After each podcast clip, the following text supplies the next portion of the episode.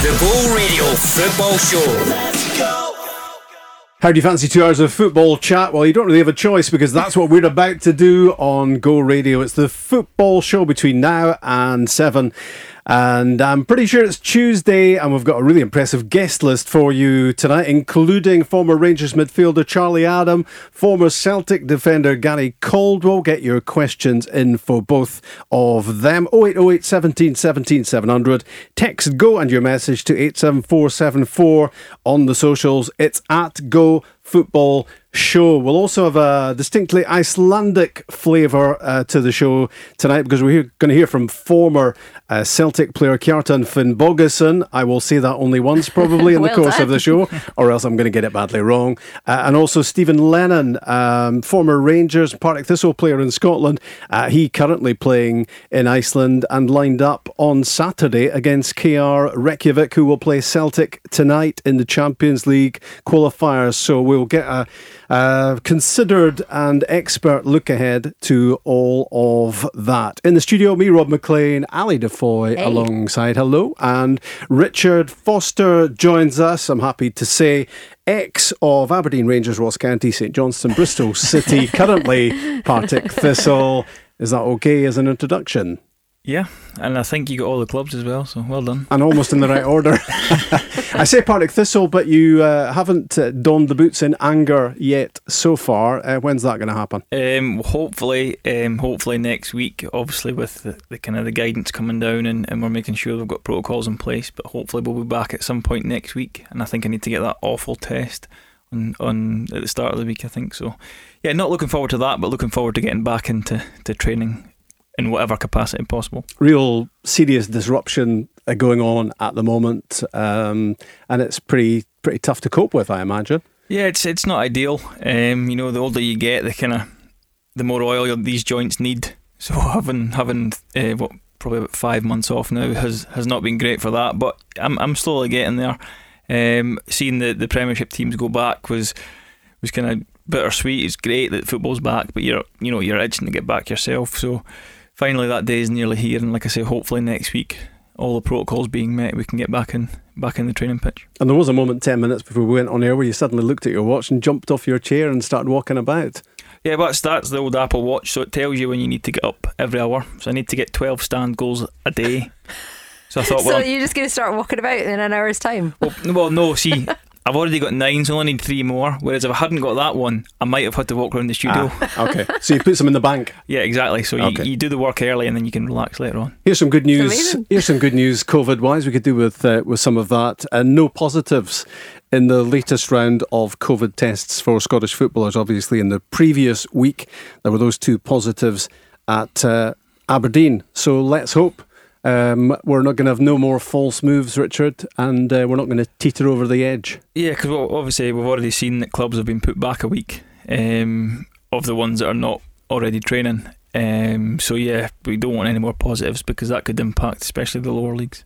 We just heard uh, Derek McInnes there in the news um, with Nancy, the, the Aberdeen manager. Nancy's not the Aberdeen manager, but Derek, McInnes, but Derek well, not yet, not yet. Uh, Derek McInnes is uh, talking about the, the prospect of docked points. I mean, obviously, we've still got to find out about punishments for players, punishments for the clubs. How do you think that's going to go? Um, I hope it's not docked points. Um, I think you know the the guys, the players have went out. They've made a mistake. They have, you know, they have kind of apologised for it, and I think the, the the punishment they receive, you know, it, it could possibly be a suspension for games for them, which obviously that impacts Aberdeen anyway. Um, so I think to, to, dock them points as, as well on top of that would be would be kind of doubly harsh. I think you know moving forward, I think if anyone was to break the protocol moving forward and come back with a positive test, then I think yes, the punishments should be more severe. I think you know over the last week certainly we've had a lot of clarification on on what players can and can't do. So I think there's no excuses now for players that don't know the rules. Aberdeen and Perth on Thursday to play St Johnstone, uh, itching um, to get back to business. And I wonder if Ross McCrorie will feature in that starting lineup Thursday. What do you think? Well, you know, I've only seen Aber- well, Aberdeen only played once this season, and that you know they weren't overly impressive. Um, so the quality he brings to the team, the, the energy that he'll bring, it'll certainly be a, a thing that Derek looks at because you know sometimes if we've got a squad of players, a new player coming in who is of good quality and who will improve you as a team, I think that can give the rest of the players a bit of impetus. So whether he's involved or not, I do think that Aberdeen will be a much different team than the one that faced Rangers. He's the first Rangers player to sign for Aberdeen in more than 50 years, which is an absolutely incredible statistic. Will he have agonised about the move because of the, the rivalry there is between those two? Um, you've, you've played for them both, obviously. you know all about that rivalry. Well, to be fair, he, he never phoned me, so. Um, but no, yeah, it's. What advice would you have given him? Uh, don't do it. No, oh. I'm just joking. No, it's um, it's it's you know the thing is, I found that obviously I moved the other way, but I would imagine that Aberdeen fans would be the same. That if he goes in there and shows the right attitude and works hard and does well for the team, then the Aberdeen fans will take them. I think if he, you know, as soon as it looks like he maybe he, he isn't trying his his best, which I don't, you know, of what what I know of him, that's not his, his character. You know, he will go in there and he will work hard. But if, if, if the Aberdeen's fans think for a second that he's he's maybe not pulling his weight or he's not working hard, I think they then will get on his case. But I'm, I, I would like to think that for the most part, you know, there will be there will be a few that don't, but for the most part, I think Aberdeen fans will give him the benefit of the doubt, certainly for the first couple of months, first couple of games, and, and see how he does. And like I say, if he gives back um, what Aberdeen fans expect from their players, then I can't see the fa- I can't see them not taking to him. Do you get stick when you go back to Aberdeen now, having gone to Rangers? Yes, I still get booed for the entirety of the ninety minutes. I've been back now four or five times. And yet you and you grew up, and you're from Elgin, yeah. and you grew up an Aberdeen player. Yeah. So from the age of twelve to twenty six, played with Aberdeen, and left, went back, left again, and then yeah, still, like I said, 90 minutes. And it's, you know, actually, it's quite impressive because you'd think it maybe the 60 minute mark they'd actually start to think, ah, I can't be bothered with that anymore. But no, no, right up until the final whistle, I get every single time I touch the ball, I get booed.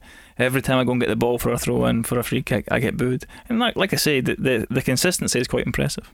How does that make you feel as a footballer, though? Like, I guess you go onto the pitch, you'll get different chance, home grounds and away and everything. But how does that make you feel when you're playing? Does that spur you on? Does that annoy you? See, that's that's what I've managed to achieve in football so far. That I get the same chance home or away, so it doesn't really matter. No, it's um, it depends on how the game's going. You know, I've been back now. I think twice with St Johnstone and once with Ross County, and I've won at Pittodrie. So when you go there I don't mind the chance. You know, you laugh at them and you think, oh well, you know, it's kind of you guys are hurting more than me because I've won the game.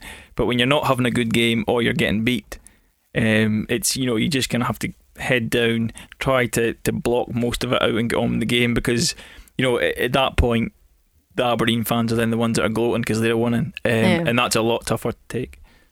We have football tonight. We have European football tonight in Scotland, in Glasgow at Celtic Park. It is Celtic against KR Reykjavik in the first round of the Champions League qualifiers. They haven't played for 10 days, of course, because of just what we've been talking about, those games uh, postponed. Uh, so they will want to be uh, well up for it tonight. And uh, hopefully for Celtic start off uh, another European run. Let's get some sort of insight into what they'll be facing up to tonight by talking uh, to a man who was at Celtic for the best part of uh, three years, also a former player with KR Reykjavik, so he knows what he's talking about. Currently playing in Denmark, Kjartan Finnbogason. Hi, Kjartan.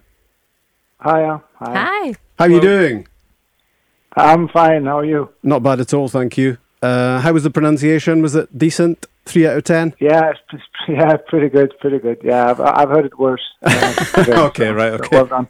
Well, as long yeah. as it's been worse, that's good. Um, tell me about your time at Celtic. Firstly, I mean, you didn't play first team. Am I right in thinking that you were signed by Martin O'Neill?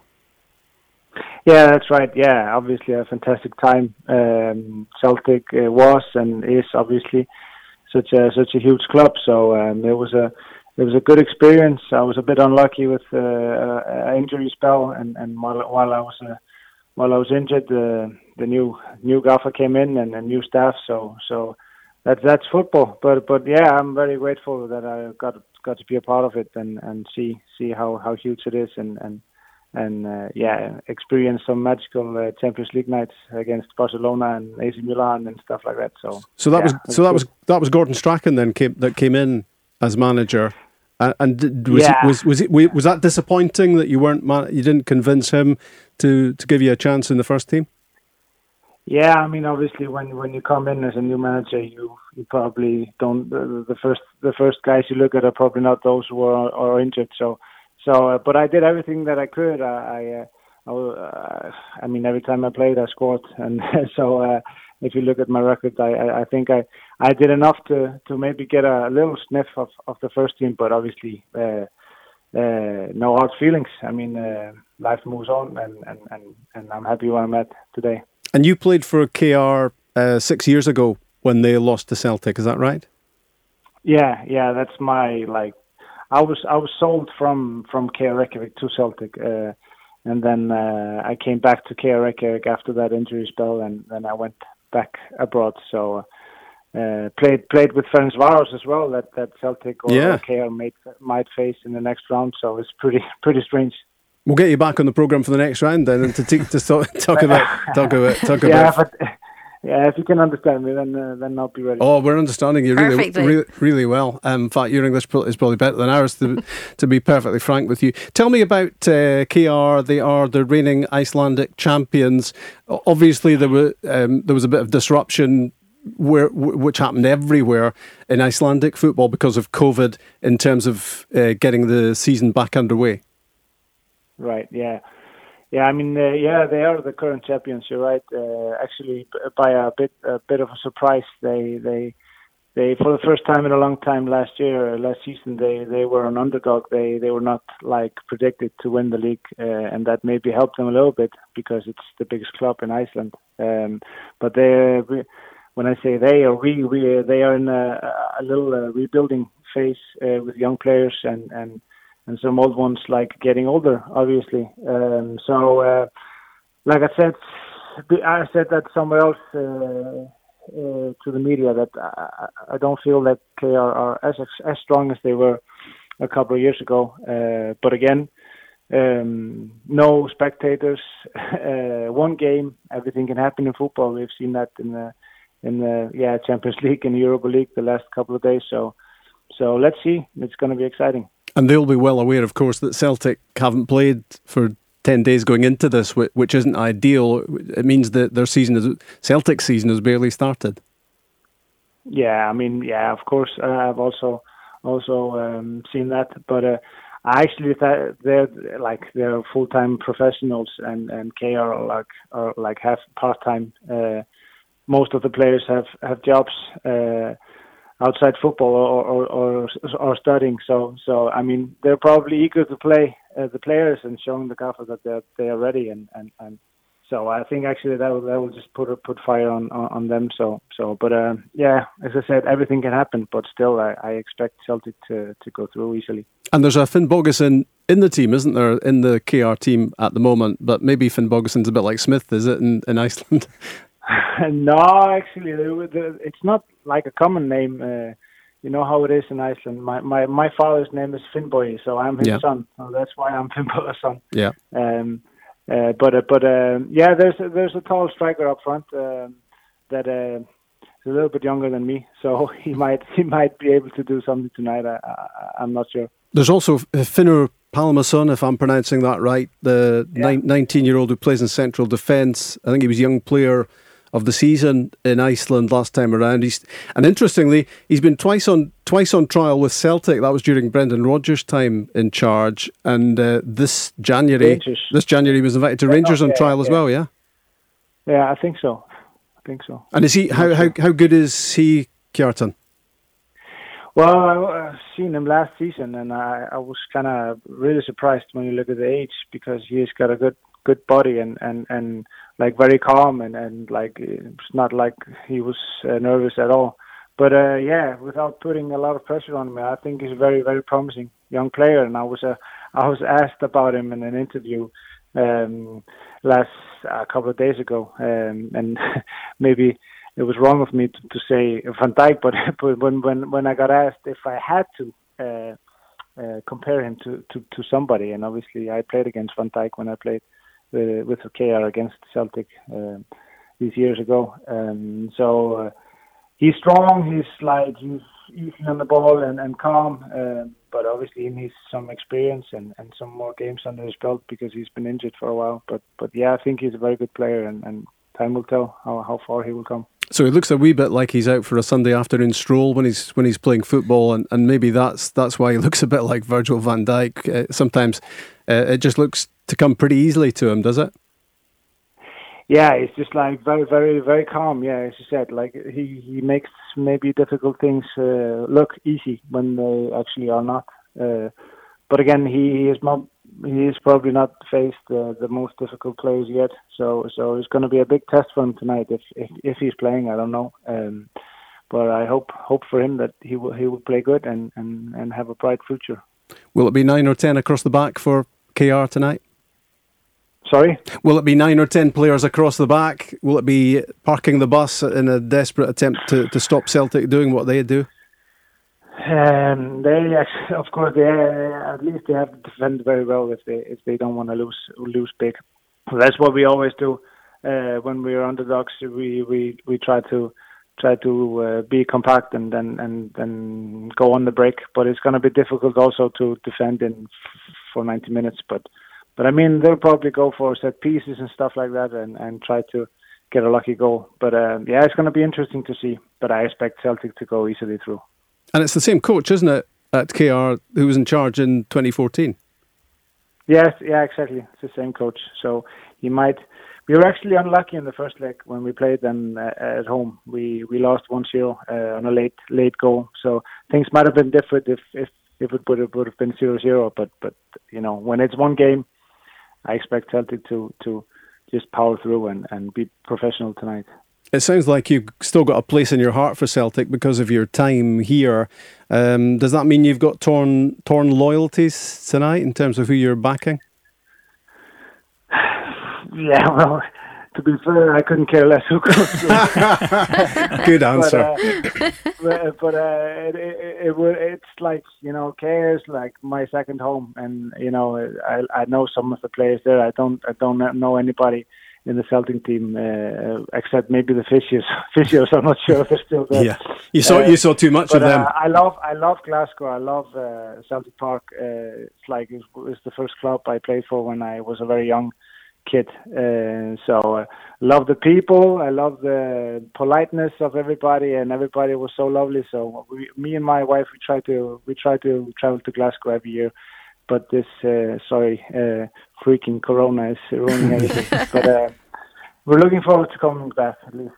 I'm glad you said freaking, or you could have got us taken off air there. Uh, you have to come and visit us. Yeah, yeah, lovely to talk to you, uh, Kjartan. And, and um, as you said, um, maybe we'll be talking to you again in the next round for your expert insight into Ferencvaros as well. Yeah, yeah, no problem. Enjoy your night.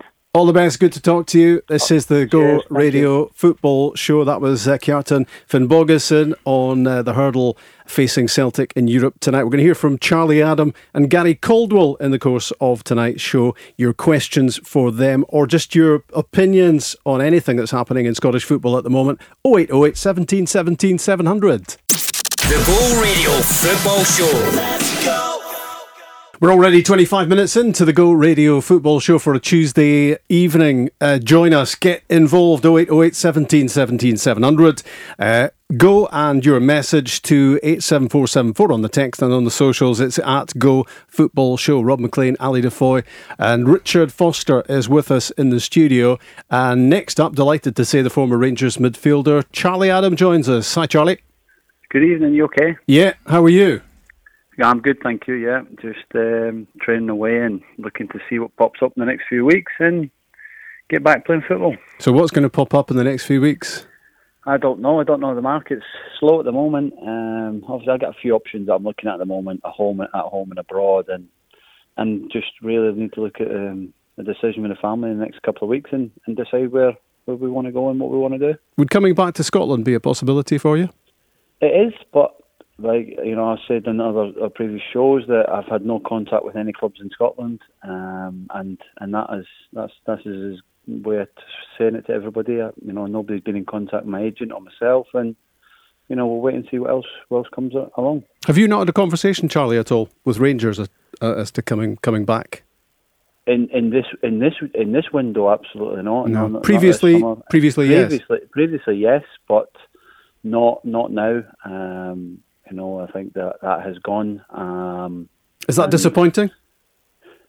oh, listen, everybody wants to play for the big clubs, and everybody feels that they can contribute. Is it disappointing that you know the club are looking at positions where they, they want to improve? Uh, Do you feel that I could still contribute to Rangers? Absolutely, but you know the manager and the director of football want to go in a different way and, and see what the, the the way they want to progress. They've got a big job on their hands this season, and um, no, we'll see. We'll see what happens. You know, Scottish football is is where it started for me. It's you know it's something I keep an eye on, and you know I would never rule anything out. You're looking fighting fit at the moment as well.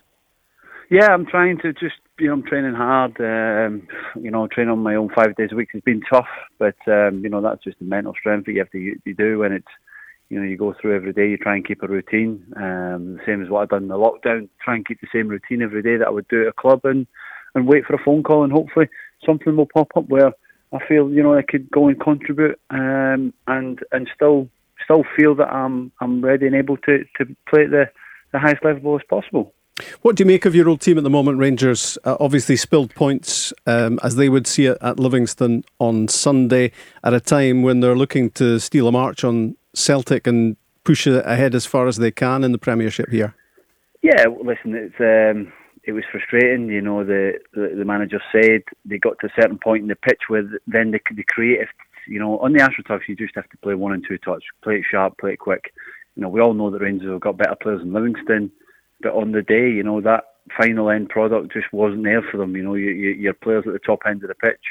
I think they, they missed the Aribo a little bit, as in he can carry the ball up the pitch for them, but you Kent and you Hagi, you know, Morelos never really done en- enough in the game to, to warrant that, you know, opportunity to go and win the game. And, and it's frustrating because they started the season, you know, um, away at Aberdeen, done really well, home to, to St Mirren, but you know, it's um, it is a disappointment, but it's time to bounce back. They've got no Europa League now, so that's a, a focus now on just winning the next game, and that's that'll be at the, at the weekend. Charlie, how's it going? Yeah, good mate. You okay? I'm not bad. Um, do you think that there's been a change in terms of the, the kind of younger players in football? Because I was at the game on uh, on Sunday. I was uh, doing the commentary, and obviously there- with no fans there, you can hear the players on the pitch. Now we were down uh, James Tavernier's side in the second half, and he's put in probably three or four incredible crosses, and the strikers have got nowhere near them. Now, if that was me or or kind of players that I know, older players that I know, they'd have been screaming at the strikers, "Look, you need to try and get on the end of this ball. The ball's not going to land on your head. Make sh- try and make something happen." But have you noticed, like down the road, have you noticed a difference with younger players where you can't, you can't speak to them the same way. You can't kind of shout at them to g them up. You kind of need to do it a different way. Yeah, I think that is the times that we're in at the moment, which um, you know I've, I'm I'm finding it tough myself when you you know when you want to have a go or not have a goal, but try and help and try and improve. It's like you know you're trying to you know be too hard on them. They want everything lackadaisical. They want to just have it happen in their own time. They just, you know, it's like it's a, uh, you know, you're, you're having a goal. But I, I, I see it as if somebody, you know, what I was used to is coming up, you know, you say uh, uh, one of your lads on the show, Barry Ferguson, yeah, oh, he was having a go at me. But it's because he wanted the best for you, not because of anything else. It was because he felt Yeah. that you can give more to the team. You, you're better than what you're producing. And, you know, I just don't think at the moment these younger players now, don't see that. They see it as that you're hard on them, you, you you're criticising them, but that will change, and that's that's where the good senior players need to get into the minds of the younger players nowadays. The mentality of the players have to change. You need to you need to be on it every day in life. You know what I mean? You can't just have an off day even in training. That's the, that's, what you have to do. Drive that forward every day as a senior player, and and and hopefully one day the penny will drop. But um, listen, we've got exciting talent. You know, it's uh, I like to see what's going on uh, if, uh, the, the, Scottish team at the moment, um, and in the leagues. There's good players. You look at Lyndon Dykes, who's got to move for two million pounds to to QPR. So the, the the quality is there. It's just you know when you when you go to the next level, it's about mentality.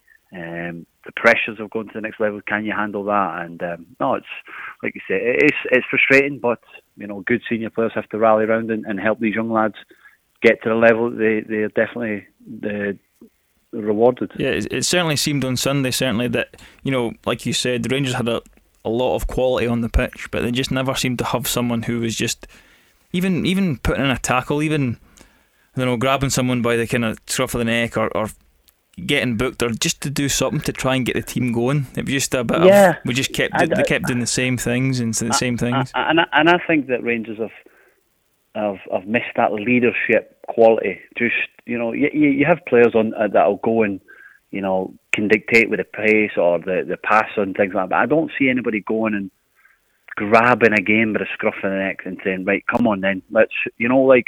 I, I keep going back to it. For instance, the, the manager when he was, you know, as a player, he would produce one bit of magic in the game that can win you a game at nothing. And, and you know, that's the moments where you, you look for a Kent, you look for a Hagi. You just want one bit of magic, one special moment in the game where they can go and win the game for you 1 0. Livingston's a tough place to go. Gary Holt's got them set up well. Um, they work hard, but you just need your, your, your key players um, to go and penetrate a pass or go and get, grab the game by the scruff of the neck and, and, and you win that game, move on to the next one, and then you go to the next one. But at the moment, I think they they lacked that at the weekend where they you know missed that drive and determination from midfield or one of the, the front front players. But it it will come. It's early doors in the season, and, and hopefully they can start producing in the next few weeks. But even at even at this stage, Charlie, uh, it must be pretty frustrating uh, for Steven Gerrard, the manager, uh, to be looking at the pitch and and things. I mean, you're not going to get a player with Steven Gerrard the ability uh, for for Rangers. That that just is unrealistic to ha- to have that available. But I mean, do Rangers need almost a Scott Brown? Do Rangers need something like uh, a player who does the job that Scott Brown does for Celtic, which is exactly the type of player you're, you're talking about, isn't it? Yeah, well, they, they might do, but you know, you've got Ryan Jack in there, you've got Steven Davis in there, who are, are, good footballers.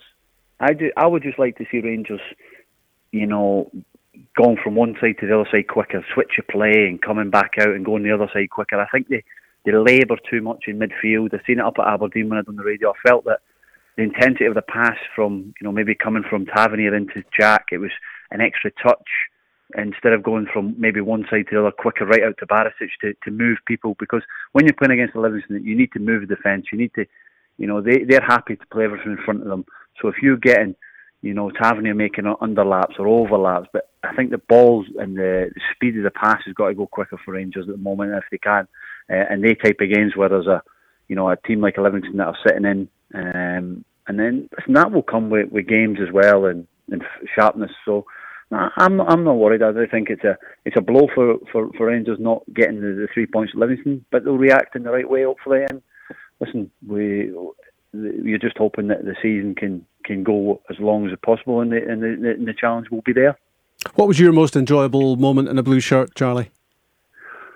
Oh, I had many, many, many moments. I loved it. It was a great club. I loved, I loved the thing about the, the pressure of being at Rangers. Obviously, Rich will know the that's that's what you miss. You know, when you leave from the big clubs, it's the pressure I I, I miss. You know, you put pressure on yourself, but the intensity you know, as well. Yeah. yeah. the intensity of winning every week is tough. You know, I've seen it in groups of players I've been in the last few years where it's it's okay to draw. It Rangers, it's not okay. You need to win every week, and that's that's what I I, I miss. That you know the intensity of being there in front of fifty thousand, driving a team, trying to drive a club forward if you can. Do you know what I mean? And but that's the the pressures of being at Rangers and Celtic. It's you know they're they're the two top clubs in, in Scotland and in Europe as well. But I had many moments. I think the Champions League goal against Stuttgart was was was a highlight. But ah, there was there was great times there. You know, and I'm I'm really fortunate enough that's where I started. And I just a shame it never lasted longer than it did because it's a great club and, and it's in a good place at the moment um, with good people there doing doing good work. Charlie, it's Ali here. How did you enjoy your stint uh, in black and white at St Mirren? How was that time for you? No, I, I loved it. Um, I um, it was a great eye opener for me to learn the game, going into a dressing room, a senior dressing room properly, where I was going in there with a little bit of a, you know, uh, an eye opener. As in when I was going in there, I was, you know, Ian Maxwell, John Potter, um, Gus McPherson, Andy Millen. Uh, uh, people like that. So mm. Kirk Broadfoot. It was great for me. I really enjoyed it. I was a younger player, but I bought into it. Do you know what I mean? It was I was going there from Rangers, and I always say to the younger players now going on loan, when you go on loan and you're coming from a big club, especially, you you need to go to these clubs and be the best player, and that's what I tried to do. And I was fortunate enough that I, I felt that I'd done well enough to contribute to that, and I come back to Rangers and played the next season at Rangers. So, no, I always believe that when you go to a so-called lesser club, make sure that when you do go there, that your attitude is right. You work hard. You work harder than than what their lads are working, and show why you're at a big club, and hopefully you know, your performance and your ability will shine through in the end. Trust you getting St Mirren, and I'm going to get Ross County in as well because there was a brief spell there as well for, yeah. for Charlie up up and Well, You've had a, an amazing career, Blackpool, great heady times at Blackpool, uh, Liverpool, of course, Stoke City uh, as well. Charlie, do you, do you find yourself um, having to stick up for, for Scottish football south of the border? It gets a, a fair old kicking, doesn't it, a lot of the time? It does, and uh, and I think that's that's the how Scottish football and English football is perceived to, to Scottish football. But we're producing players. You know, I what I try and say to clubs is that if you go to Scotland, you're going to get good value for the player and what you're getting. If you want to buy somebody in England, you pay over the odds. Go to Scotland, you'll get good players for good value with resale. And you know, I think we've produced you know great players that go to Scotland to England as well. You know, there's a lot of players in the Premier League and in the Championship as well. But now you can see the the, the like League One clubs are starting to go to Scotland as well because they know that the, the quality is there. You're getting a, a good mentality player. Um, you know, they want to work hard, they want to learn, and and, it, and it's a good market to, to bring players into. What do you make of the two recent uh, Rangers signings. You maybe know a wee bit about Kemar Roofe, I would imagine. Uh, Cedric Itten obviously came from Swiss football. Yeah, don't don't know too much about Itten. He's obviously scored a lot of goals last season at St Gallen, um, and you know he's another one that's you know going to have to hit the ground running. You know you can't just come into Rangers. You need to go in there and hit the ground running. If he can do that, score goals. I just still think there's a, the big issue surrounding Morelos. What the, what is the decision? I think that I think the club would rather know what where they are. If somebody's going to come from, it might be late in the window but they've prepared themselves for that and bringing these two lads in. Roofe is one that's more dynamic, will be look to stretch the game, but also can come and play in the ten. Scored a lot of goals at Leeds. Also went to Anderlecht for seven million. Rangers of, you know, they, over the last few windows and few couple of seasons, they've spent big money. Kent, Hagi, you know, now Roofe.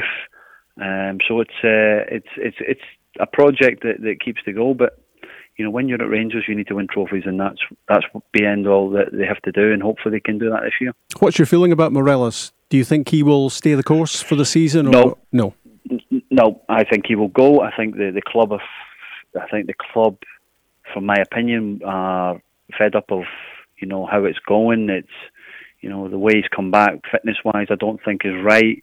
I don't think he's given the team what he did last season. And the only reason he's playing at the moment is because the, the other lads are not up to speed. Um, I think that if if it was earlier, in the, you know, the, that Aberdeen game, I don't think he would have played if he had Roofe in or he had a someone else in up to speed uh, because the, his levels, his sharpness is not there. But that will come with the games if he keeps playing. You know, obviously he play, scored against that St Mirren, so he, he obviously had to play against Livingston, but he got dragged off again. And how he walked off the pitch, never shook the manager's hand and, and things like that. You're uh, not having you're not having him.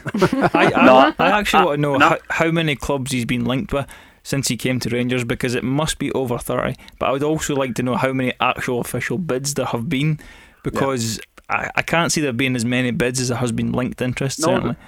I, there has been bids. That is something that I do know. There has been bids for him, but at the moment, Rangers value him at you know, be close to, to 20 million pounds. That's that's how I, I would see it. Um, and you know, why would you give up your, your asset if you're thinking, you know, someone like a Dembele left Celtic to go to Lyon for, for big money? He's your main man. He scored 50 odd goals in two seasons. You want to get as much value as possible for him. Um, but I think that Rangers, let's say, if they get the right money, they will sell him. Charlie, good to talk to you. Thank you very much. And hopefully Thanks, we'll speak Charlie. to you Thanks, again in the course of the season. Former Rangers midfielder Charlie Adam on the Go Radio Football Show. The Go Radio Football Show. Yeah, this is the Go Radio football show between 5 and 7, Monday to Friday. Just heard there from Charlie Adam. Don't get the feeling he's a big Alfredo Morelos fan. What do you reckon about what Charlie said about him? Later on, we'll be hearing from Gary Caldwell, the former Celtic defender, on the night that, Range, uh, that Celtic returned to European football. That match at Celtic Park, 7.45 kick-off against KR Reykjavik. And talking about Celtic, we've got Jack on the line who's a a Celtic fan. Jack, hello there. How are you doing? I not bad yourself. Yeah, good. What would you like to say? Uh, I just think that Celtic need to put in a couple bids for some more defenders. I think um, we need we need some more depth. I think Abd um, Elhamed is too injury prone for our only backup centre half. I think we need another left back if Bolingoli's out. Um, if Greg Taylor gets injured, we don't have another left back. Um, I also think that if we take this season seriously, we need a proper, strong, solid centre half. Um, Jullien and I have been getting bullied even by um, Kabamba and Dykes in our own league, although Dykes is away now in Ekpiezu last season as well. Is Shane Duffy the man, Jack? Do you reckon? He's. I think. I think he could be. I think he's that type of get in your face defender that Celtic are needing to take us forward. What do you reckon, Richard? Um, I, I agree that, um, that Jullien, especially, I think against the bigger strikers, I feel that he struggles um, with the yeah. physicality. Um, you know, if you look at uh, Duffy, you said there, I think he's he's used to dealing with big guys in the Premiership. You know, so I think, um, as Jack rightly said, he, he probably fits the bill of the type of defender. I just I think it, they need a defender who like you said, we'll kind of put in a tackle. You know, we'll, we'll make a, mm-hmm. a, statement early in the game that, that lets the striker know you're going to be in for a tough challenge. Because I feel that watching um, the guys against Kabamba, certainly, they allowed him to muscle his way into the game, and then for the full game, he bullied them. Whereas, you know, centre halves, good centre halves that I've played, but good centre halves that, you know, David Weir at Rangers, if he was playing against a guy who knew was going to be a tough challenge, early on in the game, he'd, he'd, he'd give him a sore one and the guy would know he's going to be in a game. Whereas I don't see the the two Celtic centre halves being that way inclined. I mean that, that game at Rugby Park. I mean it, it's only one game, but I guess Jack for Celtic fans, it maybe took you back to other games last season, maybe the season before, where Celtic have against a striker, as you mentioned, Lyndon Dykes, have got themselves roughed up a bit, and and maybe Ajer and Jullien are are too concerned with playing the ball out from the back rather than at times purely defending. Yeah, um, that's totally it. Um, I think that we do. We just need someone that'll, like Richard saying, put in that hard tackle early on, set the tone of the game. Um, especially considering what's at stake this season. Not only the potential ten in a row, but um, getting some some good money um, in from the Champions League as well, because that's where um, the money for these good players come from for us. That's where we're lucky we get the Champions League football or the Europa League. The, you, you, also mentioned uh, Greg Taylor. We're going to hear hear from him shortly, talking about the game tonight. But uh, uh, I mean, Richard uh, Richard Foster and myself, we, we, were speaking about that before we came on air. The, just that suddenly the Celtic at times have looked really well off in the fullback positions, but at the moment in that left back position, well, he, he's going to be playing a lot of football, Greg Taylor, um, because there really isn't anyone else in the absence of uh, Bolly Bolingoli. No, uh, that's true, and I think you suggested that the, the one alternative, and I think he's been deployed there before, is, is Callum McGregor. But I think, you know, I, I don't think I mean, Jack will tell me different, but I don't think any Celtic fan wants to see him at back at left back. You know, he's he's part of their engine. No, absolutely not. exactly, he's he's one of the most creative players they've got. So to have him kind of stuck at left back as a as a you know as a bit of a polyfiller is, is not the answer. So yes, you know depending on what happens with, with, with Bolingoli, Celtic might have to to look to strengthen that area. That does Jack, doesn't it bring the Celtic fans out in a cold sweat? I think the the thought of putting Callum McGregor back there, it doesn't really work for him in that position, and you also lose so much when he's not in the middle of the pitch. Yeah, hundred uh, percent. For me, Callum McGregor especially last season, was one of our best players. He he was he controlled the game, um, every game for the whole game. Um, so putting him out there on the in the left back position, I think it isolates him. I think you're you're losing out on his abilities um, although we do have players that can fill in for him in the middle, I, I just think it's um, a waste of his talents putting him there. Jack, what's your prediction for tonight? Scoreline? Um, I don't know. I, obviously, I hope we can win, but it depends how we play on the night. You you would have said that we, we would win against Kilmarnock, and we didn't. So I suppose it just depends on the night. But I really hope that they'll they'll be feeling it for the occasion, and we can uh, get a win. Would you have been there tonight had you got in? Oh, I don't know. I like to think so. But you're but you're itching to get back watching Celtic uh, up at close quarters. I would imagine. Yes. Hundred percent, hundred percent. Best feeling in the world. Good man. Good to have you on the show as well, Jack. Thanks for calling. And uh, Nice one, guys. all the Thanks, best. Uh, Darren's a, Cheers. a Celtic fan as well from Grangemouth. Hi, Darren. Hi, how are you doing, guys? Very well. How are Good, you? thanks. Ah, not too bad. What would you like Uh, to say? So, firstly, the the last caller brings me into a cold sweat thinking about Callum McGregor playing at left back again. Yeah. Uh, secondly, uh, he's doing a great job. Thanks very much. And two, I fancy, I think, or no, I fancy, I feel that Celtic need uh, a demolition tonight just to get us back on track after the Killie result. The, the last couple of weeks we've had, you know, kind of knocked us for six a wee bit, certainly myself as a fan. But I think just a, a, a good scoreline, a good positive attacking performance uh, would put us back on track. What do you reckon? And you would think, Richard Foster, that, that Celtic will be just itching to go, having been denied a couple of games. Yeah, I've um, you know I've faced. There are certain times where you don't want to face Celtic. You know, Flag Day is one of them. Um, when they're lifting the trophies, another one. But uh, days like today, uh, that's that fits the bill. You know, they've not had the game. They've had all the kind of the nonsense off the pitch. Not a lot of positivities, um, as Darren said, and I think that yeah, it could it could be a, a, a five or six tonight if if you know, if Celtic approach this game, which I'm sure they will, you know, Neil Lennon will have them fired up. They'll approach this game with all guns blazing. I think, and it'll be they'll they'll want to come back and make a bit of a statement. Darren, let's have a quick listen to what Neil Lennon has said in the build up to this. You know, uh, for me, the game's all about us. We're at home. Um, it's one leg, so our preparation has been good, even though you know we've, we missed out on a couple of games, which would have helped. But um, you know, we've we've given plenty of respect to Reykjavik, but I'm expecting a strong performance from ourselves tomorrow. What would you settle for, Darren, in terms of scoreline tonight? What's going to make you happy? Min- minimum.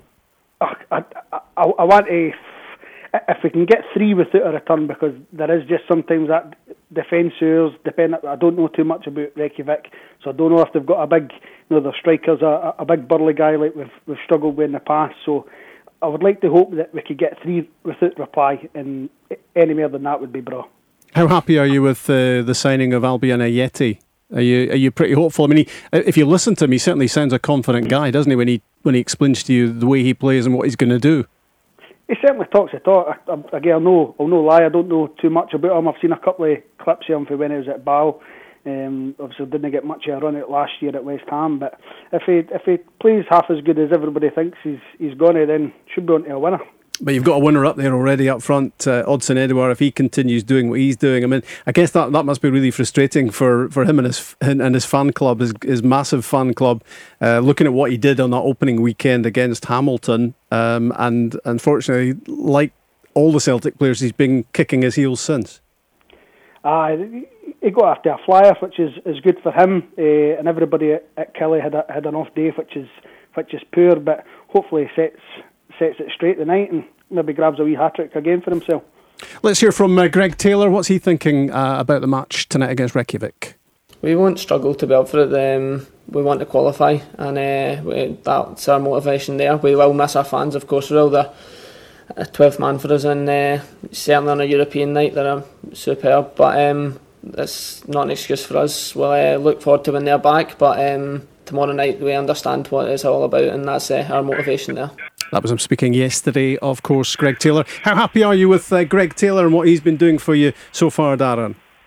Uh, I think he's, he's he's done all right. He got off to a bit of a slow start last year. Golly had the, the sort of left back jersey um, nailed down at the beginning, but I think he, he get he doesn't get a, as much credit as he deserves. Um, Greg Taylor, uh, he's come on since he joined Celtic, and I think he could probably push on further still. People are calling for uh, us to to sign a a first choice left back. But for me, I think he's he's good enough to develop into or to be our first choice and then develop further. I should probably ask our fullback correspondent in the studio, uh, Richard Foster, how highly he rates Greg Um, Taylor. Very highly. I think he's he done very well at Kilmarnock. I think you look at him in stature wise, he's obviously not the biggest, but I, you know he doesn't get done over at the back post.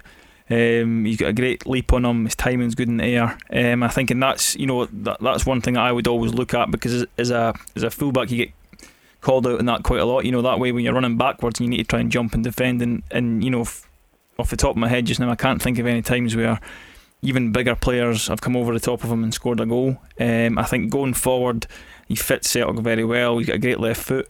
Um, he's very positive. He's quick. Um, and I, I, I, I agree with uh, Darren there. I think he is a first choice left back, and I think the, you know, th- this season probably initially there's no one there to, to, to kind of fight for his place, so that'll help him, and that'll, he'll develop into a, a top player for Celtic. Darren, do you expect Celtic to get busy again in the transfer market in terms of that left back position, maybe central defence, and any other areas of the, the team that you think need strengthened at this stage as well? Uh, I, I think, um, let's say, after the last couple of weeks with Bolingoli, I don't think he'll he'll feature again for Celtic. So I think we need a, another left back in to at least challenge Greg Taylor. Um, possibly another centre half. I'd like to see somebody a bit no nonsense. I know uh, Duffy's been mentioned, but but could be a bit too expensive. Um, and maybe another winger as well, because I don't think uh, having Elyounoussi and Forrest available at the minute is, is enough. You know, Shved's away on loan, but it was never really there, so you weren't you were never a man down. Um, and Mikey Johnston's a wee bit injury prone. The news got a couple of weeks to come back, so I think we need a left back, a centre half, and a winger. I think. And do you want to see Celtic make the sort of investment in the team at this stage just to remove any doubt uh, about being denied the 10 in a row? I think uh, again the, feeling among Celtic fans is we need to, to just go for the jugular this this season. No, no point mucking about, and you know it's okay. We got lucky last season with, with, with guys like Frimpong come in, come on to a winner, you know. But he was really meant to be a development player, so I, I wouldn't fancy putting all our eggs in that basket. Rather just go for it and make, like you say, make sure there's no doubt about it. And have you been concerned about the lack of games and the, and the prospect of, of Rangers getting ahead? And you wouldn't have been too distraught, I imagine, with that draw at Livingston for Rangers on Sunday.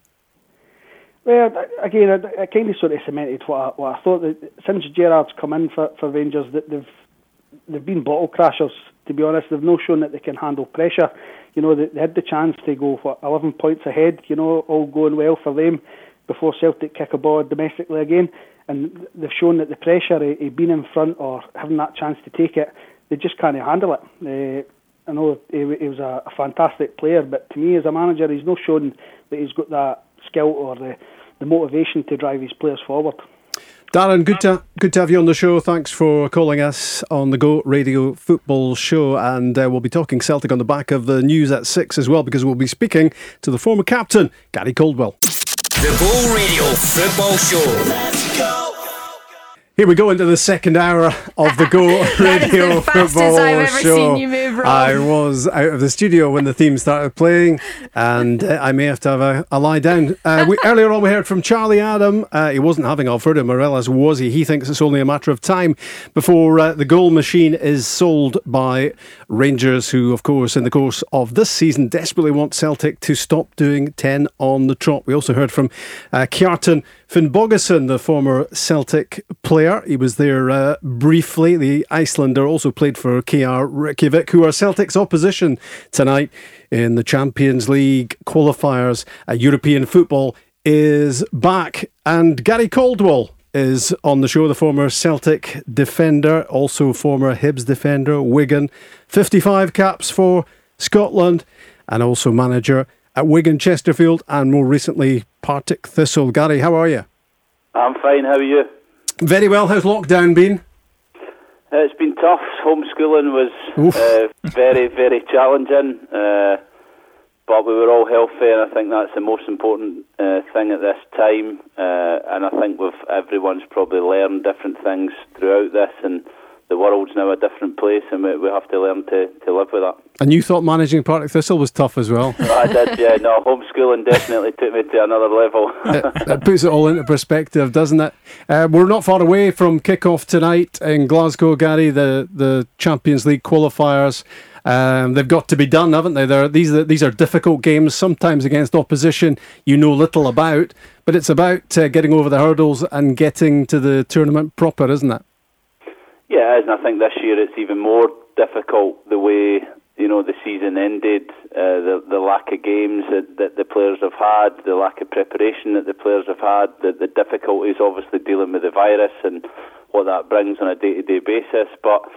Uh, I'm sure Celtic are well prepared. I'm sure they're ready, and, and they've been over this, you know, many times before. They know what it takes, uh, and I'm sure they'll they'll have enough quality to go through. What was your best moment in European football with Celtic? Uh, we had a few. I think it was, you know, when I think back to, to qualify for the last 16 in the Champions League twice is is a remarkable achievement for a for a Scottish club. With at the time we had mainly Scottish players. Uh, the night at AC Milan at home was was a special game. The Man United games were special. It's just an unbelievable competition. The hairs in the back of your neck stand up when you, you that, hear that, that theme, music. that music, yeah. And, and the roar at Celtic Park, you know, after it, and, and the atmosphere that, that Celtic Park generates you know, at the time you probably take it for granted, but thinking back, they were just incredible games to play in and, and really privileged to, to be a part of such a great team and a great club. Those are amazing memories, aren't they? They must be yeah. when you when you rhyme off those games. Richard Foster in the in the studio with us, um, you know that Champions, and it is a bit of a cliche, but it must be incredible uh, to hear that theme. Yeah, it is. I mean, I've still got the photo of the you know the team photo before the game, and you, the look on my face is just panic, just petrified. like you can see, it's just like it's just like, in about the space of three weeks, I went from uh, playing in the Aberdeenshire Cup against Cove to, to starting at home against Valencia in the Champions League. it was just like it was just so surreal, um, but amazing, amazing memories, and you know, kind of probably my best, some of my best nights, and, and some of my best nights for Rangers, but also some of my best nights in football. Did it bring out the best in you, Gary?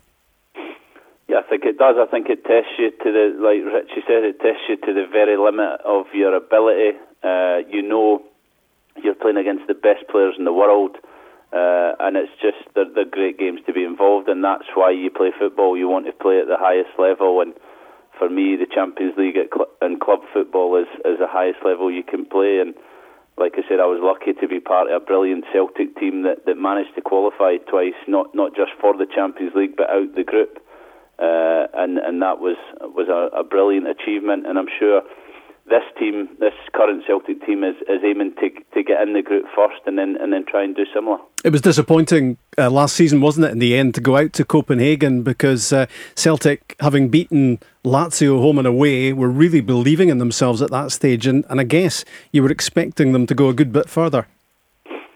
Yeah, but there's no easy games in football now, and and I think you know you you look at some of these teams. You look at the Champions League semi-finals with with Leipzig and, and Lyon. You know, like unfancied teams, but teams that are very well organised, tactically very clever, uh, and and can cause the, the top teams, the Barcelonas, the Man Cities, uh, the Liverpools, a, lot of problems. And uh, so I think in football now, all all these kind of smaller teams are they're not to be underestimated. You have to prepare and you have to be right if you want to win. I think. But, it, sorry, I was cutting there. I was just saying that it's still. I still. I know it's going to change soon um, with the coefficient and stuff, but I still can't get my head around why the champions of Scotland have to play so many qualifiers to get in. It's. It's. It's only ever. You know. It's only going to keep that gap between you know Celtic and the and the rest of the teams in the Champions League because they have to kind of get over so many hurdles and jump through so many hoops to get there. I think you know I don't know is it next season or the season after there's going to be two Champions League places, which means one less qualifying round. But for me, the champions should get in. I don't know how you feel, Gary, but I think the champions should should get in automatically, and then you know te- teams that are third and fourth in England should play the qualifiers. I totally agree. I think it, it, should be. It's called the Champions League, so you have to. You know, if you win your league, then you are the champions, and you should automatically they qualify. I mean, thinking back, we had to play uh, Spartak Moscow one year, and that was a, a fantastic occasion. We won on penalty kicks, but a really, really difficult game over two legs. We then came up against Arsenal, so it wasn't as if the qualifying rounds were, you know, fairly easy and you were going to get in. They were very difficult, and I think if you win your league, then without a doubt you should you should go straight into the competition. I think things are improving, though, aren't they, in terms of the, the rankings and our, our place and the, the dreaded coefficient. I hate, hate speaking about it because I, I kind of lose the will to live, sure but it's uh, but it's really important for us. I think it's next season that the there'll be. I'm sure Celtic will be one qualifying round further ahead, and there'll be two Champions League spots. I think, or is it the season after? I, am not entirely sure, but it's it is getting better. But it's it's still ridiculous. Like I say, Celtic should be in automatically, um, and and the qualifiers they play, the team that are third or fourth in England or whatever it is, or Germany, they should be the ones playing the qualifiers. In my opinion, Gary, agree with that, Gary? Yeah, yeah I totally agree. I, I think it, you know, like I said, it's called the Champions League, and and they should get in uh, automatically, but obviously UEFA and.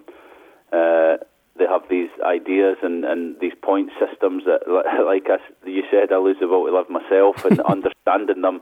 Uh, but it, it, should be easier for the, the team that wins the league to, to, to get into the, the competition. Are these awkward games, Gary? One the ones like tonight against? I mean, you're you're fancied to steamroller them, really, aren't? Uh, you're, and, and you're interested in getting into the Champions League proper, but you need to treat these games with respect, don't you?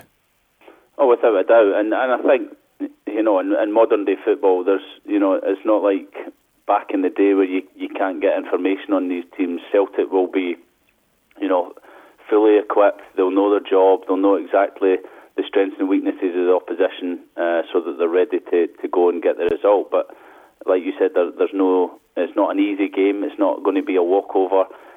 They, they have to understand that they're going to have to work hard to, to break them down and, and get the result and, and that is the be all and end all. Get the result that, that gets them in the competition. We mentioned those two uh, wins against Lazio, so impressive. Celtic last season.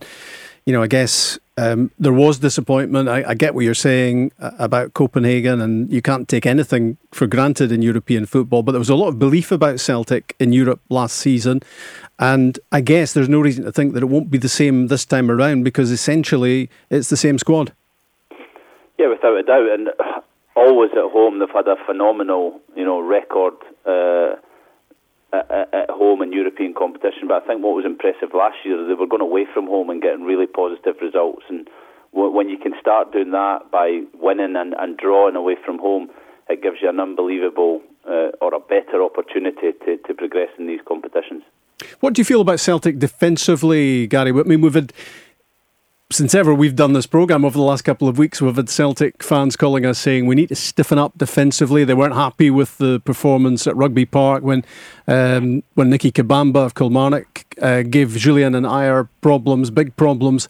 Um, a lot of Celtic fans are wanting a, a, a really tough defender who doesn't get roughed up and, and who simply defends. Can can you see where they're coming from? Yeah, I can, but uh, uh, there's not many out there in, in modern football. I think more and more young defenders are, are footballers before they are defenders, so they're very difficult to, to come by these players, and I'm sure uh, Neil Lennon and the backroom team are, are looking for that type of player.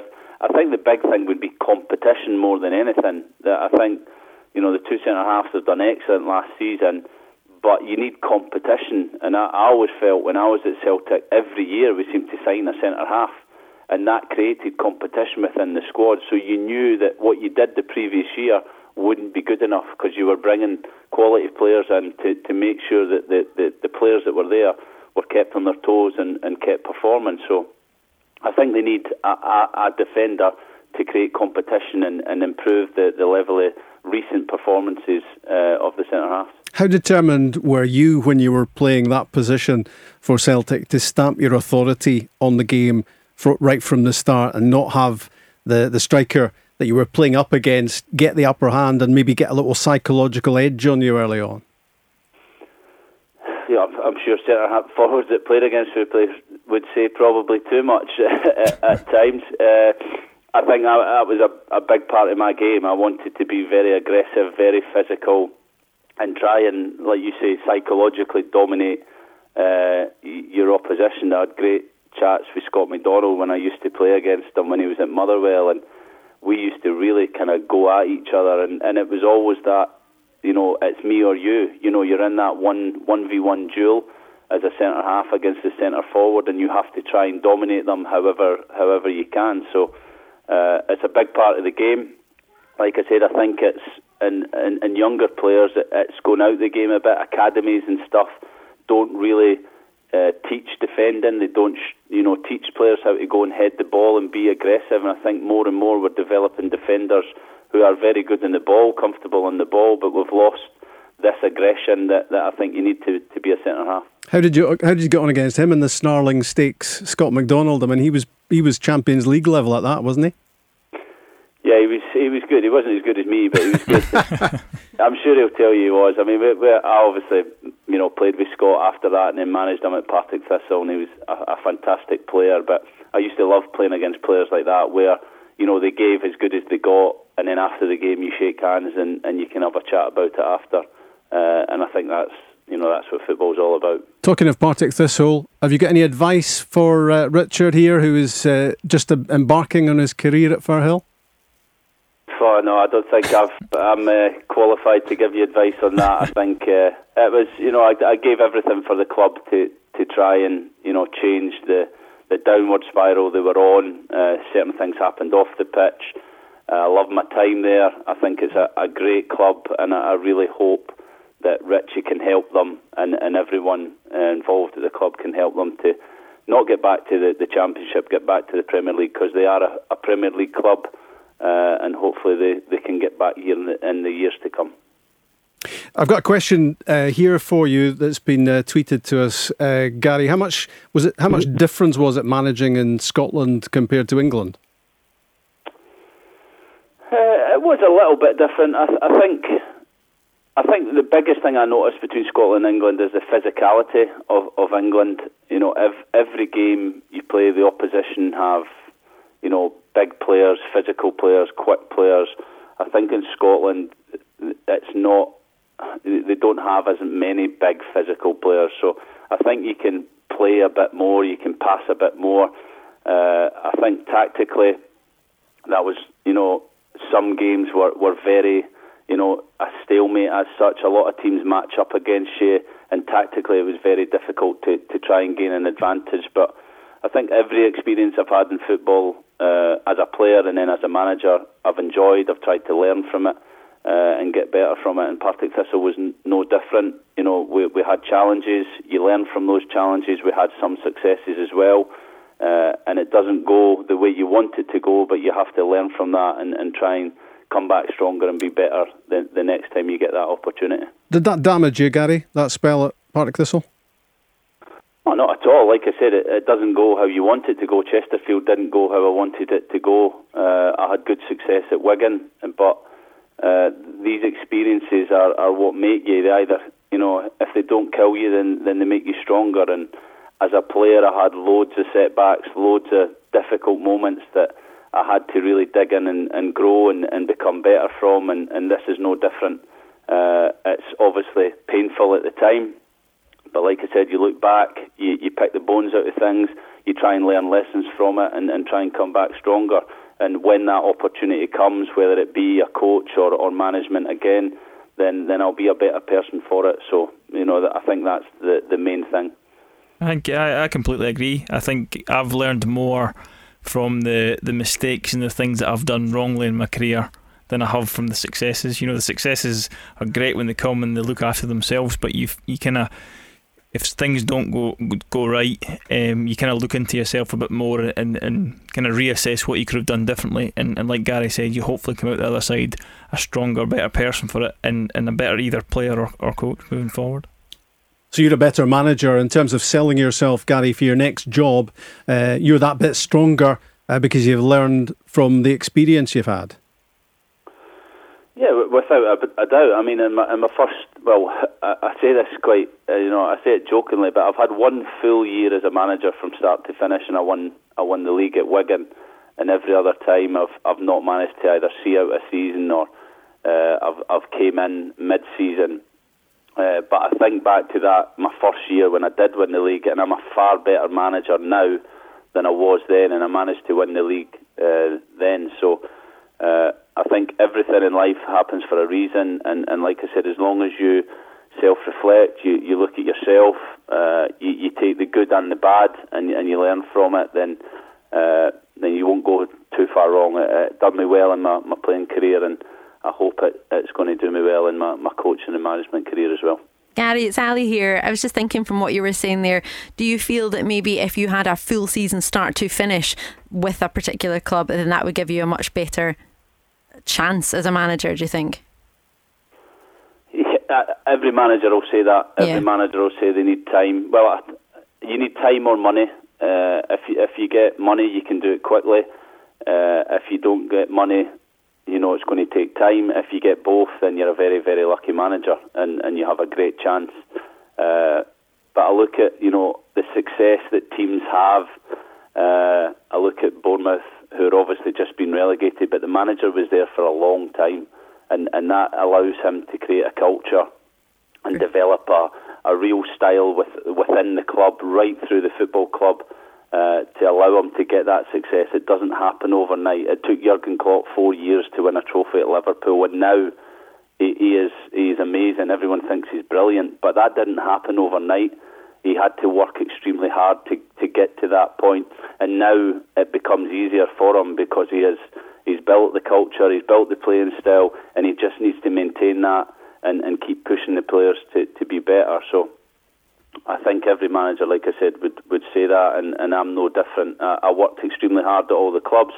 I felt we were making progress in, in some areas, but ultimately you're judged by results, and, and that is the, the be all and end all. And when they don't go great, I think sometimes you need a little bit of support and backing to, to help you through those little moments. And once you get over those little moments, then I think that allows you the opportunity to get success. I had it at Wigan just before Christmas in uh, my first season. The, the chairman pulled me in the assistant manager. We had lost two games in a row, 1 0. He wasn't happy. And it was the kind of like, you're under pressure here. But he backed us. He gave us that, that little bit more time. We went on a 22 game unbeaten run and we went on to win the league. And I think those moments is when you need the backing of the, the football club. And uh, that's what, like I said, all managers would, would like to, to help them on their, on their way to, to try and get success. Gary, good luck in your search for a new job. Good luck with the homeschooling, which is hopefully coming to an end for you. And uh, thanks for joining us on the Go Radio Football Show. Brilliant. Thank you. All the best. That was Gary Caldwell. 0808 17 17 700. Get involved. The Go Radio Football Show. Here, have your teeth back. They're in a glass over here. Oh dear. It's gonna be it's fine. too hot in here.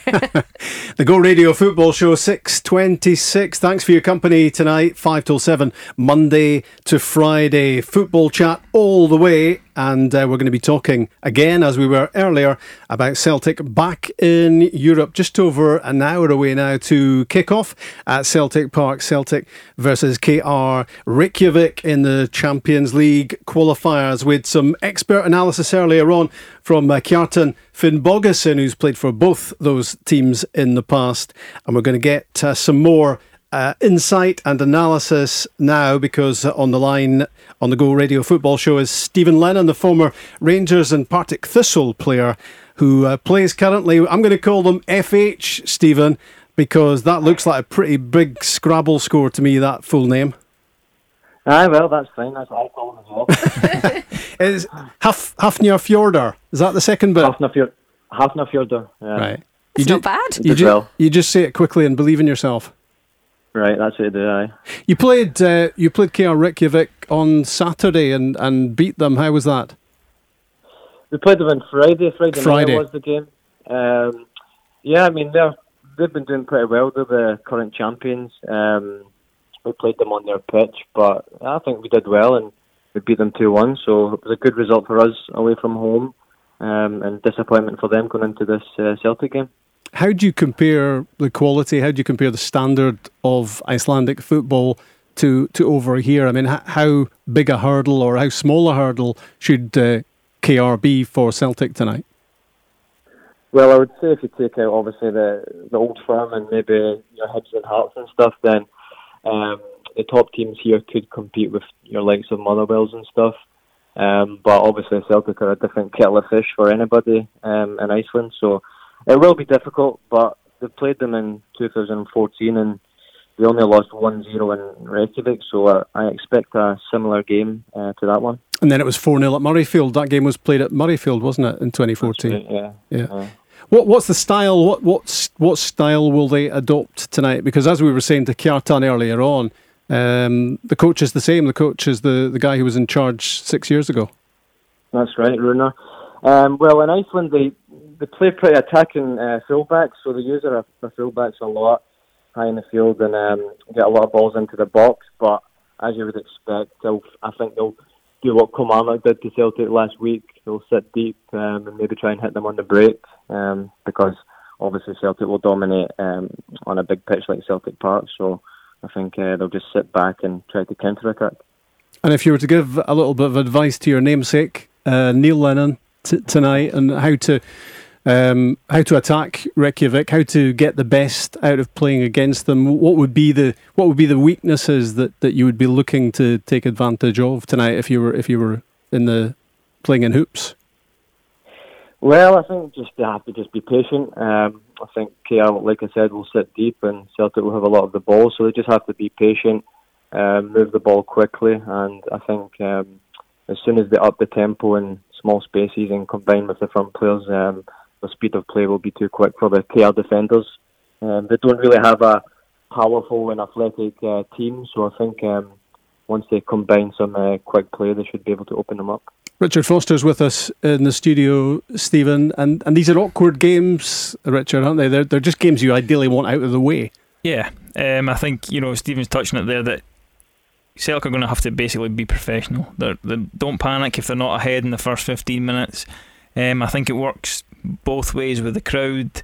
You know, in the first 15, 20 minutes, if they've not scored, the crowd would likely be kind of trying to get on their backs a little bit, but they won't have that. But similarly, you know, when Celtic are on top and the crowd get up, it's a very, very difficult place to play. So in that respect, the, the KR players don't, or uh, they don't have that kind of cauldron that Celtic Park can become. Um, and, and, and you know we've seen of Icelandic teams they, they don't mind they don't mind doing the defensive side they don't mind sitting in and uh, absorbing pressure and it's just going to be whether Celtic have got the quality which I, I do think they have far too much quality um, to not win the game tonight.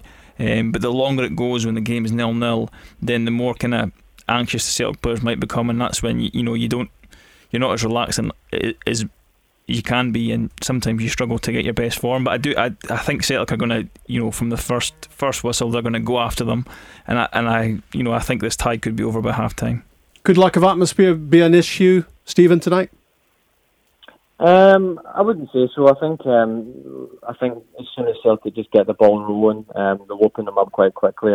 I don't have any expectations, to be honest, if Celtic are on the uh, the top of their game. Um, these games in Europe for Icelandic clubs when you get drawn against clubs like Celtic or um, bigger teams in Europe, then they're just there for the experience, and it's a shame for the boys that they don't have maybe fifty or sixty thousand fans to play in front of. So uh, I don't think it'll affect both sides at all. Um, I think Celtic will just get on with it professionally, and um, I think, like Richard said, they'll get the job done probably quite early.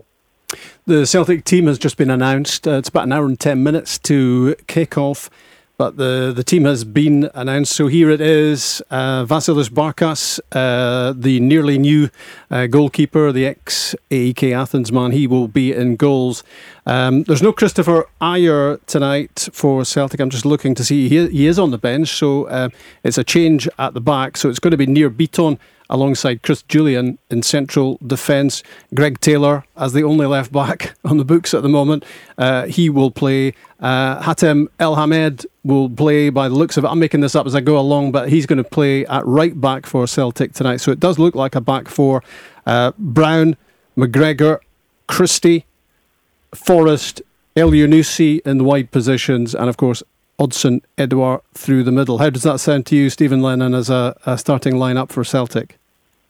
Yeah, I mean, I think it's pretty strong. Um, I think, like I said, they shouldn't have any problems with that team. Um, it's just basically up to what Celtic do if they keep it professional and um, play the way they can. And um, on a wet grass pitch, unlike the Kilmarnock game, I think the, the speed of play and the tempo will be a massive difference.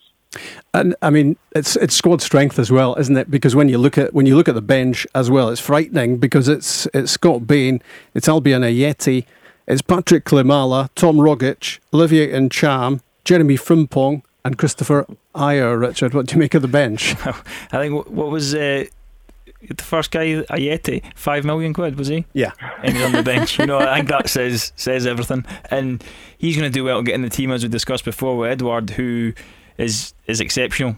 Um, in my opinion, he's and this is a big statement, but my opinion is even better than Dembele was when he was at Celtic. Um, and he and and he knocked out Manchester City on Saturday exactly. night. Exactly. So so you know, Ajeti's going to have to to really play well to get in the team. But like I say, when you've got a five million pound player on the bench, um, it just shows you the, the strength and depth that Celtic have. And I guess KR uh, Reykjavik go into this looking at that sort of lineup, that sort of bench, Steven, and thinking, well, we've got absolutely nothing to lose here, and, and they can be inspired, I guess, by the by the even without a crowd by the occasion. Yeah, well, I think that that five million transfer fee is probably worth more than our league put together. So, yeah. um, but yeah, I would I would say obviously Celtic uh, are going to be far too good for KR, but they just have to take this as an experience and try and enjoy it as much as possible. Like I said, um, if they don't get back before midnight to Iceland, though, they're going to be in quarantine because the guidelines um, change at midnight. So that's a, another problem for them. They have to rush back after the game. Right. So they've right. got half ahead on that. Yeah, no. It, these are these these are complicated times. Nothing is nothing is straightforward yeah. at the moment. I'm interested to, to know about your Icelandic experience. Um, what you were with Rangers, you were with Partick Thistle. Why the decision to, to go to Iceland in the first place? Um, well, obviously, I was at Rangers all through my youth career and stuff, and um, was trying to break into the first team, and uh, I was often involved with them, just sitting on the bench and stuff. And then after that, if you don't have much experience, when I left Rangers at 21, 22, then it's difficult to find your your way down the, the football ladder, and you can end up anywhere. Um, and that's what was happening to me. I was at Dundalk in Ireland, and I was on loan to Lincoln City uh, with Chris Sutton. Um, oh, how was that? So how, how was how, how was he? How was he? It was actually all right. To be fair, I, I quite liked him, um, but he didn't do that well, did he? So I think he was only in the job for a year and a half.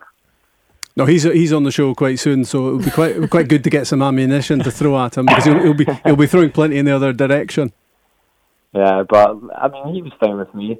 Um, but after playing and like falling down the ladder and stuff, um, I just decided that I would like to try something abroad, and um, the option in Iceland came up. And since I came over, I kind of I fell in love with it a little bit, the way of living, and um, I quite enjoyed the games. And we play in Europe, the qualifiers anyway every year. So um, that's an enjoyable part of the game. And uh, yeah, I've made a life here now, so enjoy it. Stephen, it's Ali here. Um, I think you've more than made a life. You've smashed the record for goals scored on your 54th goal uh, for a foreign player in the league, if I'm pronouncing this correctly. Ulvsted uh, back in 2018. How did that make you feel?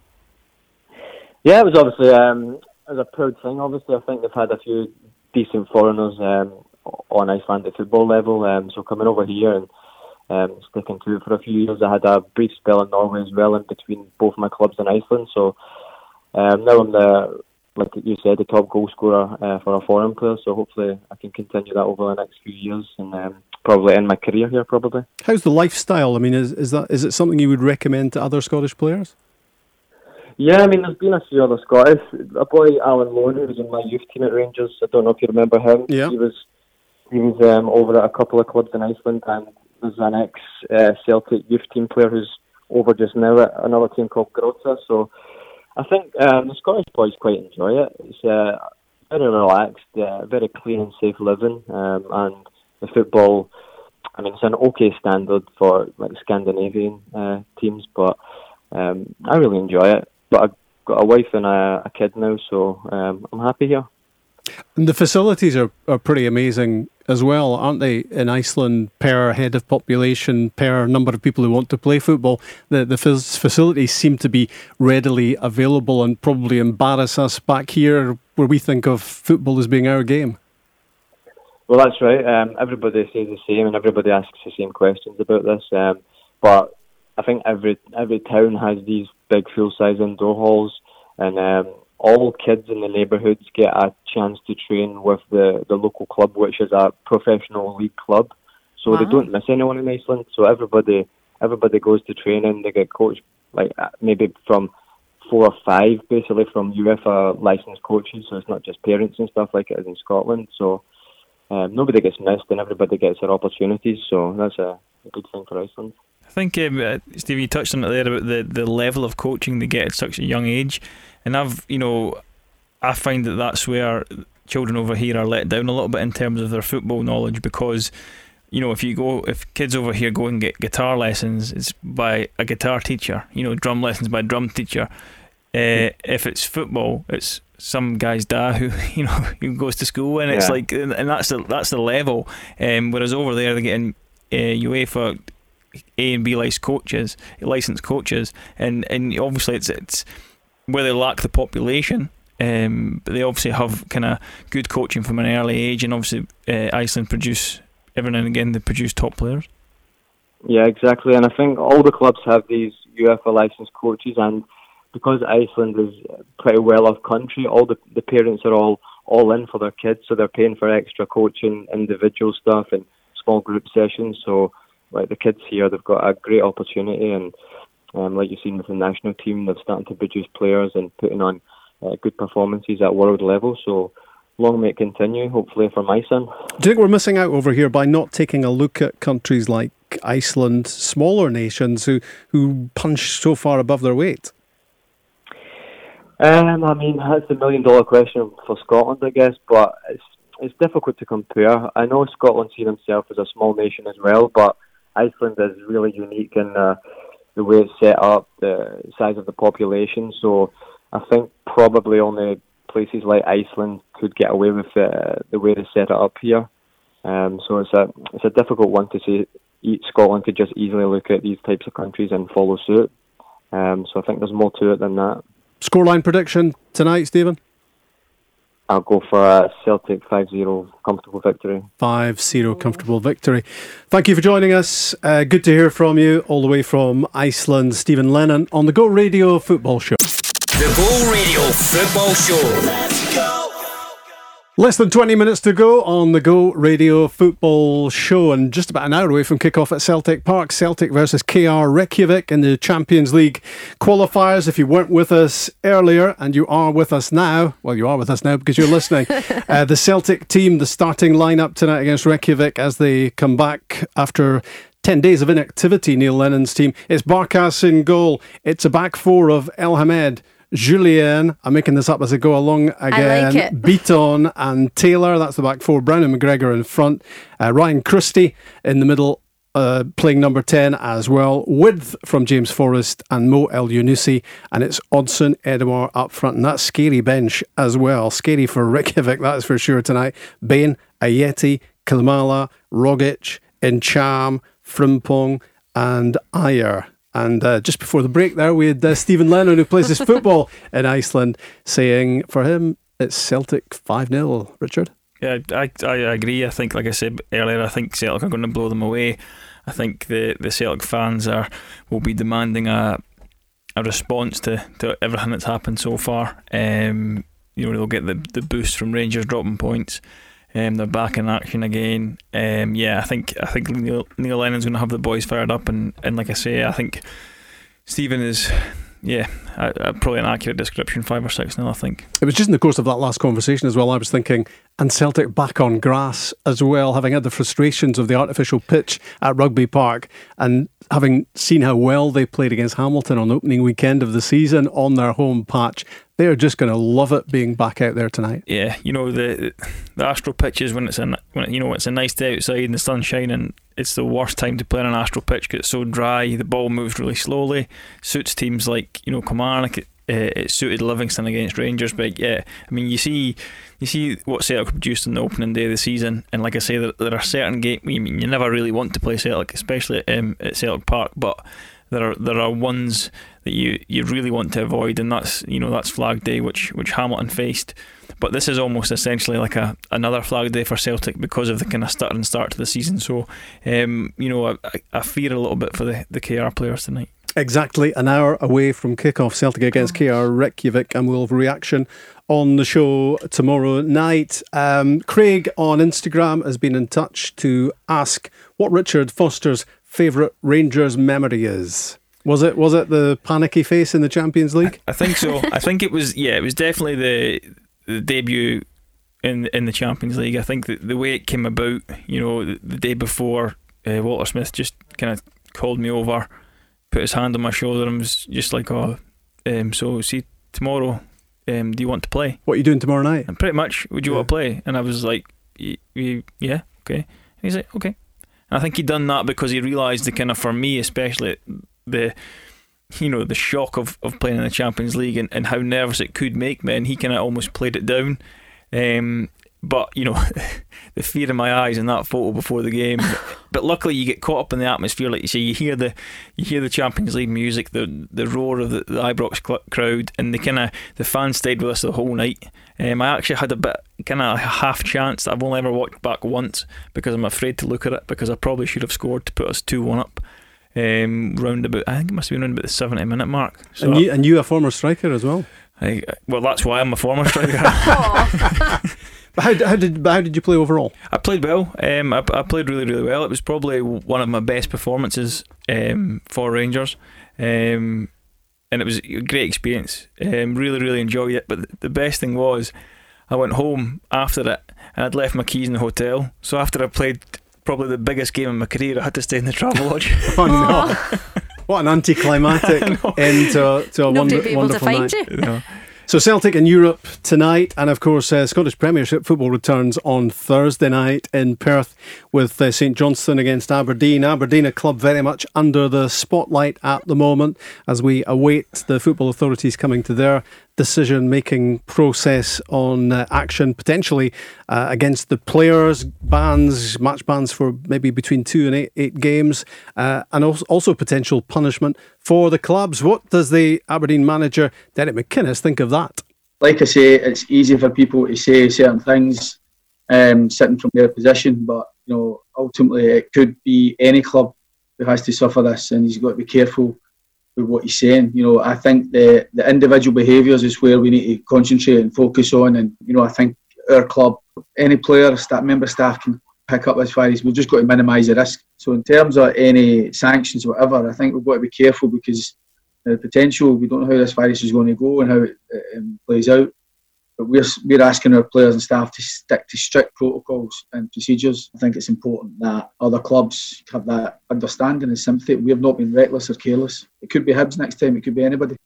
I guess it is a, a precarious position and, and obviously in so many ways. And there is a danger of creating precedents, I suppose, if you are going to take action against Celtic and Aberdeen. Yeah, I think, you know undoubtedly, I think that the action is going to be taken against the players, and it probably looks like they're going to get banned for at least a couple of games. Um, and I think that's punishment enough for the clubs because mm. you know that's a you know the Aberdeen kind of injury probes. I know Sam Cosgrove is injured for the short term anyway, but I think you know losing that many players um, to suspension um, is going to be difficult enough. So to then sanction the club on top of that, it just it's just a snowball effect. And where do you stop? You know, and, and, and like Derek rightly says, you know, yes, maybe the Aberdeen players were careless in the way that they caught the virus, but what happens if one of the players at another team catches it from his wife who's been out at work all day, he catches the virus and then he's positive? You know, what happens there? Do you punish him again? Do you punish the clubs again? You know, through no fault of his own, he's caught the virus. He's caught the same virus as the Aberdeen players, albeit they were a bit kind of a bit careless, a bit naive. But yeah, it's it's you know there has to be a, a kind of line drawn. You know, I say probably sanction the players, not too harshly, but but sanction the players. And a club can only ask a player, you know, do not do these things. He cannot control what the player does in his own time.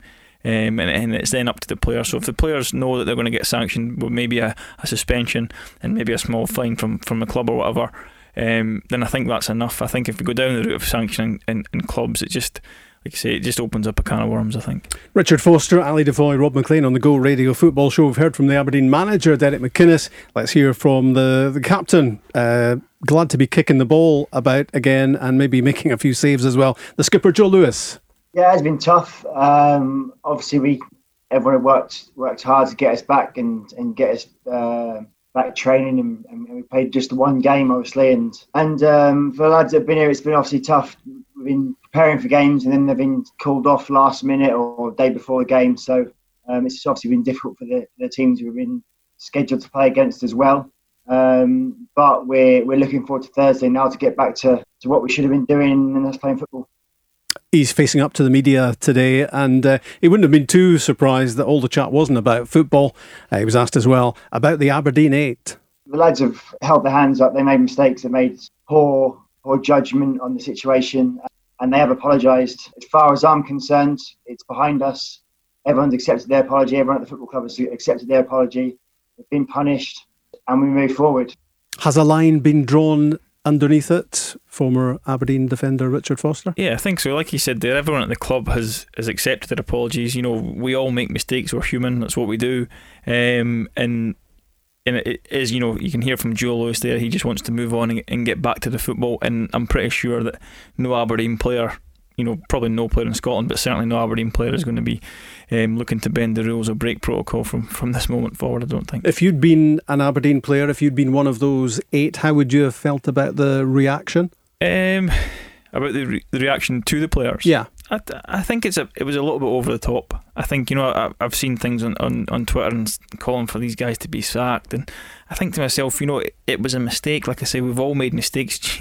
I've I've made them, um, I've made more than most. But you know, you, you try and learn from these mistakes, and I, and, and not one. You know, of the Aberdeen eight, I know Matty Kennedy very well, and Matty's not a bad guy. Matty's not a guy who would just flagrantly break rules. You know, he's probably just thought, you know, as everybody did, they, thought they were okay. They misunder, misinterpreted the, the, the whole bubble thing, that's actually non-existent, but we've spoke about it so much. um, so they probably thought they were within that. Um, and like I said, these these guys are not bad guys. They're just, like I said, they've been a bit naive, you know, to go out after losing to Rangers. Um, and in my opinion, is what they shouldn't have done. They certainly shouldn't have went out in, in more than three households. We now know that. But yeah, it's it's kind of let's draw a line under it and let let the players get back to, to doing what it is that everyone wants to see them doing. And if you look up look on the bright side, you see it as a really timely warning to everybody, a reality check that. Uh, one more false move and that's it. We can forget it. Yeah, of course. And um, you know, it's probably they probably never anticipated it coming as quickly as it has. Um, but there was a, a high likelihood that you know, players in Scotland were going to test positive. You know, I think that's why the protocols are in place that, that they get tested twice a week. So, you know, these things were, were inevit- almost inevitable, um, and it, it's how you deal with it. Now, I know if you catch the virus and you're unfortunate, then you know there's nothing you can do, and, and these guys maybe heightened their chances of of catching it. But at the end of the day, it's it was always going to happen. Um, so now we've got past that hurdle. It's like you say, no, no one's in any kind of no one's unsure of what's going to happen now. It's it's one more kind of break of the rules and it's game over, literally. So I think everyone on now will be kind of on their metal and they'll firstly they will understand the rules and understand the parameters they need to work within and I, I can't see many more Scottish players breaking the rules. For the last few minutes of the show let's talk Celtic and we've got James on Twitter asking us should Ntcham be starting ahead of Brown in this match tonight? It's a really strong Celtic team. It's not a surprise about that because Neil Lennon will want to get his strongest team out having not played for, for 10 days. Um, Ajer's on the bench. Maybe there's a slight injury there. Nir Bitton starts other than that, it's a it's a pretty much a full strength Celtic team in terms of what's available to them at the moment. But Olivier Ntcham is a real talent, and a lot of people reckon they're a better team with him on board. Um, it, I, I agree, but it's just it's where you fit him in. I don't think he I don't think he plays the Scott Brown role as well as Scott Brown does. And more recently, he's probably played the number ten, hasn't he, where Ryan Christie is? Yeah, and you know, and, and on the form that, that Ryan's had coming back and the form he had last season, it was difficult to dislodge him. Um, I don't know, you know Celtic against most teams could almost essentially play two number 10s, you know, because of they dominate the ball so much. So I do think you could kind of fit him into the team, but I don't think, you know, I, I would always have Scott Brown in there because he's the guy that allows the more attacking players to go and do what it is what they do, and he, you know, he covers covers the ground well in midfield and he gives the, the defence that protection. I, am probably um, showcasing the answer by asking the question here, but, but could Neil Lennon um, reorganise tonight and reshape and do things a little bit differently because it's Reykjavik, because Celtic should be so much stronger than them? Could you play an Ntcham? Could you play an extra attacking player in the midfield and maybe just go with, with one defensive midfield player? Yeah, I think you could. I think I don't. You know, but again, we're looking at it going. If he doesn't, you know, he's got uh, Brown and, and McGregor in there, and then Christie ahead of them. You know, so who you know, and I'm saying you don't drop Brown. I'm also saying you don't drop McGregor. So do you play 13? so you know, what I mean, like, it, it's almost a, it's almost a thing. Do you maybe only go three at the back? You know, and, and kind of um, increase your options in midfield that way. Um, because I can't see, you know, I can't see Reykjavik offering much of an attacking threat. You know, I, I know that's maybe disrespectful to them, but I think if you if you look at it, you know, we've had Steven on the phone and he's described it. You know, it's is it an option? But then, you know, is it an option to maybe play three at the back and just go with three kind of defensive players at the back, um, and then then put Ntcham into into some role in midfield? Um, I don't know, but it's you know you, you don't know how the game goes. If Celtic got off to, to a really quick start, he might kind of reshuffle the pack or, or kind of rechange the formation just to, to give everyone a game. We've had our Icelandic experts in the course of the show giving us their predictions for tonight. What about the Richard Foster analysis? Yeah, I, th- I think it's going to be Celtic by five or six goals. Um, I I can't. I just cannot for the life of me see any other way around it. I think they'll just be far too powerful for Reykjavik. It's been good having you on the show. Thank you very much, Richard Foster, with us, Gary Caldwell, and Charlie Adam in the course of the evening as well. Kjartan Finnbogason, easy for me to say, and Steven Lennon as well in the course of the last couple of hours. Rob MacLean and Ali DeFoy, hoping you've enjoyed it, and we'll see you tomorrow at five. The Go Radio Football Show. Let's go.